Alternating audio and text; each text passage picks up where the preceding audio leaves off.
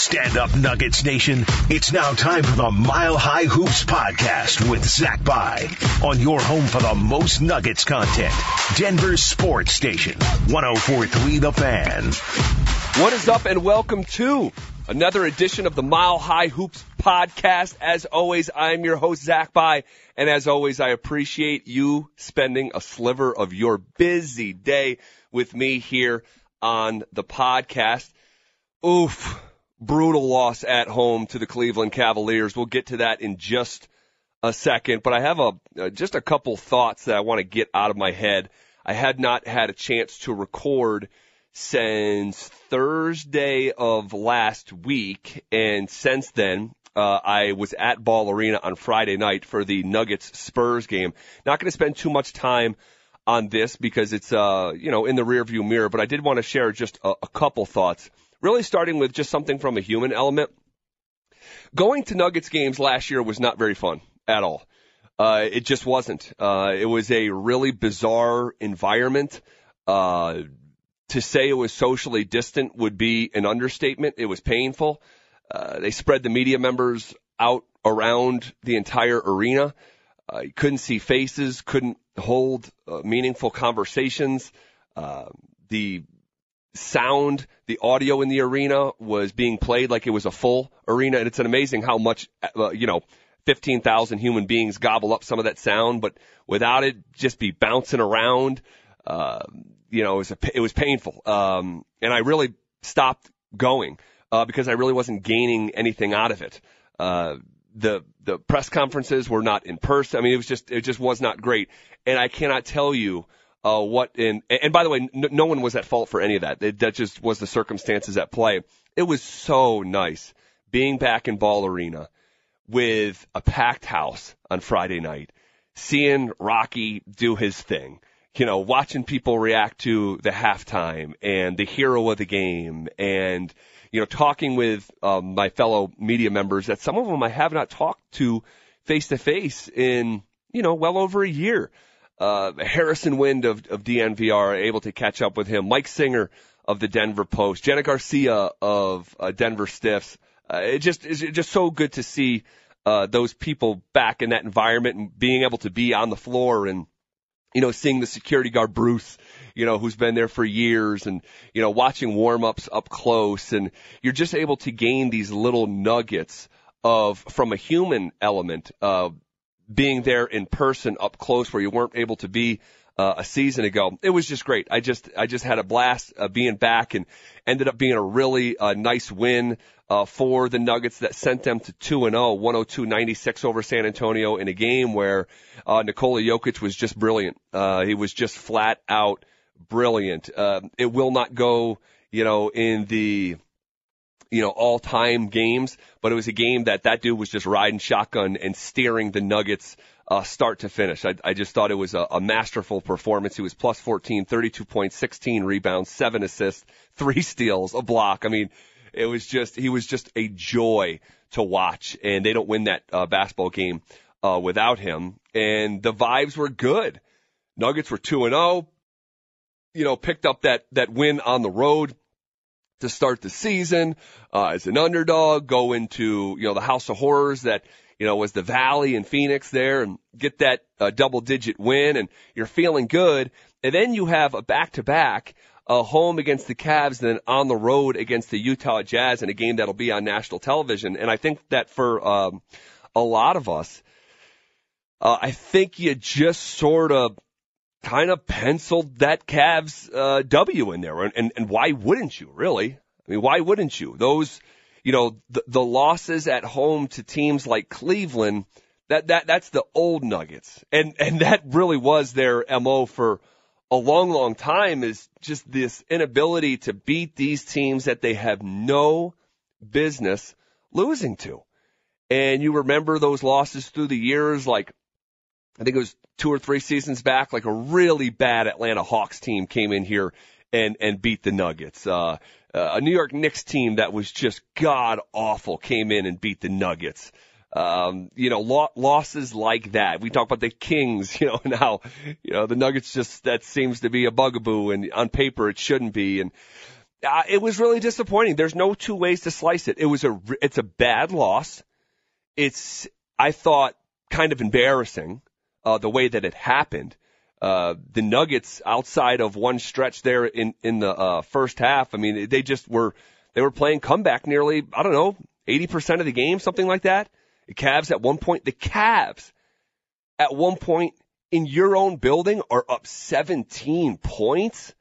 I mean, gosh, that is not ideal. not ideal. Uh, the Nuggets, uh, and, and this is on a night where, you know, uh, the cat, like if you said, Hey, I went to the future and the Cavs are going to shoot 28% from three tonight. I'd say, okay, there, there's the, there's, there's the one signature stat, the nail in the coffin. That, that's what I need to know. There's no way if the Cavs shoot seven of 25 from three that they're going to come into Denver and win handily. Uh, but that's what happened. Uh, the Nuggets were atrocious from three themselves. They were nine of 38 from behind the arc. Just, just brutal. Just brutal. Uh, free throws they shot in the 60% uh, variety. Brutal. They had less assists and less blocks and, you know, uh, uh, the, the uh, points in the paint, they were outscored by double figures. It, they had, they had a bunch of fouls. I mean, the, the, the Nuggets' largest lead against the Cavs on Monday night was one. Think about that. That's, that, that's embarrassing. And I thought there was a, I don't want to overreact to one game, okay? Because seriously, that that's all that Monday night was. It's it's one basketball game. I think most of us would have signed up for a two and one start after three games. So I don't want to be here locked in uh, uh, this jail cell of, of being a prisoner of, of the moment, okay? But I do believe that the loss on Monday night revealed a couple things that could be problematic moving forward. Uh, mainly uh, the start of the season for Michael Porter Jr. and and Monte Morris for for that matter. Uh, there's something missing here. There's something missing, and I I can't put my finger on exactly what it is. Okay, and we can talk about some of the factors that would lead us in the right direction here. But there's something missing with Michael Porter Jr. right now. And I thought that after he signed the contract, it was just going to be a looseness, a playing free, a pressure off, uh, a pressure lifted rather, um, from Michael Porter Jr. And we're, we're going to see this, this massive step. And we still could. I mean, again, we're, we're three games in. If you remember how we felt, you know, mid-February of last year about Michael Porter Jr., um, it's sort of bringing me back to that. Uh, but you're seeing a guy who's frustrated. You're seeing a guy who's borderline just angry. Just seems just just very like visibly frustrated repeatedly throughout uh, Monday night's game against Cleveland. He shoots four for 14 from the floor, uh, three for nine from three. Does not shoot a free throw, which I think is problematic. Uh, pulled down five rebounds, which uh, is still a, a number that's way below uh, where Michael Porter should be, given the God uh, given athleticism to go with that 6'10, 6'11 size. But this is three consecutive games now, and really two consecutive games, because in Phoenix, I actually thought he played well. Um, statistically, it wasn't anything to write home uh, about for him. Uh, but the last two games, there's something off. He's played 27 minutes in both games. Uh, he had one rebound on Friday night against San Antonio, which is just inexcusable. Okay, it's inexcusable. You, there's two uh, metrics I think in the game of basketball that very easily lend itself to level of assertion, and those are free throw attempts and those are rebounds. And Michael Porter Jr. has an opportunity to be a elite rebounder in this league. For him to have one rebound and no free throw attempts on Friday night, and then for him to have five rebounds, which is obviously better than one, uh, but certainly not um, not that, that that like that that's the floor for MPJ. Okay, if if he's playing 27 minutes, five rebounds is the absolute floor in my opinion. Uh, but for him to not shoot a free throw for the second consecutive games, there's there's really no excuse for it. But I do think it speaks to uh, the way that he's playing right now. The the shots are not great. Uh, they are not uh, naturally coming to him. It looks like his mm, it, I, I'm on the verge, like, from a basketball IQ standpoint, Michael Porter Jr. has a long way to go. And that is not ideal if you're talking about a player that is playing alongside, really playing the role of Robin right now, uh, to Jokic's Batman. It is not like his acumen and IQ right now is not ideal for a Robin role playing next to Jokic right now. It, it couldn't be a, a, more opposite fit in that specific regard. Um, I see that the team is trying to get him more involved, but he is not maximizing those opportunities in a natural basketball way. I think he makes things harder on himself. And if you watch that game against Cleveland on Monday night, I think it's a pretty good reflection of that. A four for 14 from the floor. That's 28%. Uh, a couple of those threes that he made were late and kind of heaves, uh, late in that game when the Nuggets were just down and trying to get back into the frame of where the Cavs were.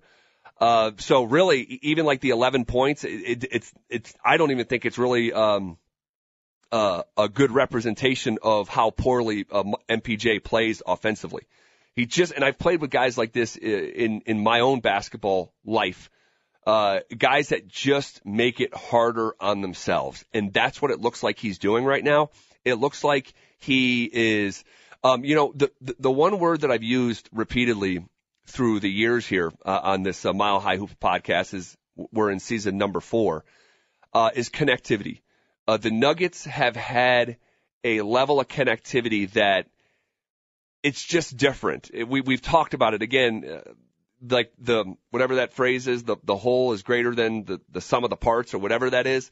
Like the Nuggets are seem like, and again, I don't want to just overreact to one game, but that's what we have to react to on a day like today it seems like there is a level of connectivity missing, not just between Michael Porter Jr.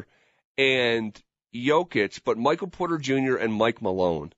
And this is something that we're going to have to watch throughout the season because it's really, in part, a continuation of what we've seen from last season or the season before that, where there, there just gets to be this tension and this frustration. And, you know, you you have to look at small uh, clues for this because Michael Porter Jr. hasn't come out and like blasted Mike Malone or whatever, his role or the lack of shots, and Michael Malone hasn't really come out and blasted uh, MPJ. He's been critical of him defensively uh, so far, and rightfully so.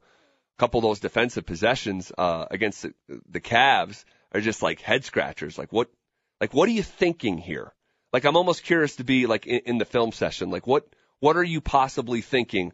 Uh, when you're standing up straight in the paint and the Cavs are scoring on you. You look like you don't know what's going on.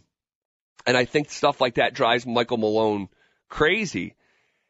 And, you know, just more than, more than the MPJ, um, storyline that, that isn't going away. And, and, you know, part of this season, okay, I'm going to make a Bronco analogy. I talk a lot of Broncos on the, the show Stokley and Zach here on uh, Denver Sports Station 104.3 The Fan in, in Denver. Uh, and we, we talked about the 2020 season. Uh, and it was like there was this overarching goal of the season. Is like, what do you have in Drew Lock? It was like this big, um, you know, puzzle that you're going to try to find the pieces to, and hopefully it creates a clear enough picture of a franchise quarterback. And although the Denver Nuggets are trying to win a championship this year, and that is unequivocally the goal, that is the number one A um, tune of the organization that they're marching to. But under that, I think that there is an objective to see if Michael Porter Jr. and, well, really just Michael Porter Jr. isolated can be a star. Like, can he um, go through this maturation process enough where at the end of the season you're like, okay, like now that Jamal's back, like you have this three person core that can definitively win a championship within the next couple years because you, it looks like you have three all stars in their prime at the same time. And, and it may take a little bit longer to get there than I think we like to admit. And if you remember the conversation surrounding Jamal Murray for literally a couple years, guys. It was it was years of the the frustrations of the fan base. You know, when is this guy going to and and myself, forget the fan base. I'd come on here on the podcast like I know a star when I can buy a ticket to the game and I know what I'm going to get every single night. And that was that that was burdensome from Jamal, I think, for you know, the first three, really four years of his career really wasn't until, year five. And even in year five, uh, that, that 2021 season, if you remember how slow he started that season, like it takes a long time. And, uh, to get to that, to that point of, you know, where we want Michael Porter Jr. to be right now. And the frustration, I think, comes from he, he's just not there. And on a night like uh, Cleveland, he doesn't look close. And I think that Jokic is frustrated. I think that Malone is frustrated. I think that um, a lot of the Nuggets teammates are frustrated. And you've heard uh, after the Spurs win, Michael Malone say that, hey, I, you know, there's some guys that are frustrated or however he phrased it. I forget it off the top of my head, but he said like a lot of guys are frustrated that I keep calling plays for Jokic. Well, they better get used to it. And gosh, I, and I can't help it. He didn't use names, but you, I don't know. You can go guy by guy. Like who do you think he was talking about? And when you couple those words with the visible frustration that we're seeing from Michael Porter Jr. repeatedly against the Cavs, um, I think it is you're within reason to deduce that he's talking about Michael Porter Jr. so uh, look, MPJ could go out and score 30 uh, on Tuesday night in Utah. Although I do think they're in trouble uh, against Utah. Hopefully, I'm wrong about that. Utah looks terrific, um, but it remains to be seen. And it, it's sort of like with the injury storyline of Michael Porter Jr. We just sort of eventually stopped talking about it because it just wasn't relevant. And I think that's going to be the case here with this conversation surrounding MPJ. Until it's it's not a relevant conversation, it's just going to be really front and center. Uh, so hopefully uh, these guys can get on the same page. Um, but you know, um, it's it's a little bit concerning. How concerning? On a scale of one to ten, I'd say about a four right now. Uh, so we'll just continue to, to, to monitor monitor it. I thought um, just a couple, a, a couple other quick thoughts on the game uh, against Cleveland. I thought the first play of the game was a microcosm of how the other 47 minutes we're going to go. Uh, the lazy, the lazy pass from Jokic, one-handed, trying to get MPJ the ball in the corner. It's picked off by Lauri Markkanen very easily. Uh, it was directly in his path. He goes the length of the floor. It was not a great effort getting back, and Markkanen puts Jokic on a poster. I, I can't remember the last time. I'm not saying it hasn't happened. I can't remember the last time Jokic got banged on like that. Um, I saw a lot of that. There was not, there was like a lack of focus, uh, and a disconnect against the Cavs. Uh, lack of focus, uh, you saw it manifest itself in a million different ways. Uh, you know, Aaron Gordon not getting back on defense and, you know, um, you know, Rubio throws a, you know, 70 foot lob to, to AG. Um, just miscommunications on pick and rolls that lead to wide open dunks. Um, you know, uh, and, and I'm also saying like a bot from a body language standpoint, Jokic, it was like a flashback of Jokic, Jokic's more immature self. Not, not, not to the extreme, but, you know, kind of just like kind of hanging the head, visible frustration, arguing with the refs, uh, sort of moping around a little bit. Um, I saw like, uh, in, in the early third quarter, Michael Porter Jr. coming off a, a screen, wide open. Monte Morris, for whatever reason, kind of looks him off, goes the other way to Barton. Now Barton made the three, um, but you're seeing the, the, the body language there. Um, you know, Monte Morris wanting the ball in the fast break in the corner and just sort of like leaving his hands up, doing it, kind of showing up your teammate. And, and I think Barton actually converted in transition. So maybe it's not highlighted as much because the result of the play ends up being positive, but like that stuff is concerning to me. Um, you just got to keep an eye on it. You got to keep an eye on it, and hopefully this group can be galvanized and stay together. Um, it's just one loss, not a big deal on paper, but some of the storylines that I took from Monday night's game against Cleveland are again just something to monitor moving forward. Um, and really, the the Nuggets can can go to two and two real quick uh, as they travel to Utah. By the time you hear this podcast, they may have already played. Uh, it's Tuesday morning uh, as I'm recording this before uh, my radio show. Um, wanted to make sure we got it out there. Uh, but uh, the Nuggets could be in trouble. The Utah Jazz look terrific. They're at home.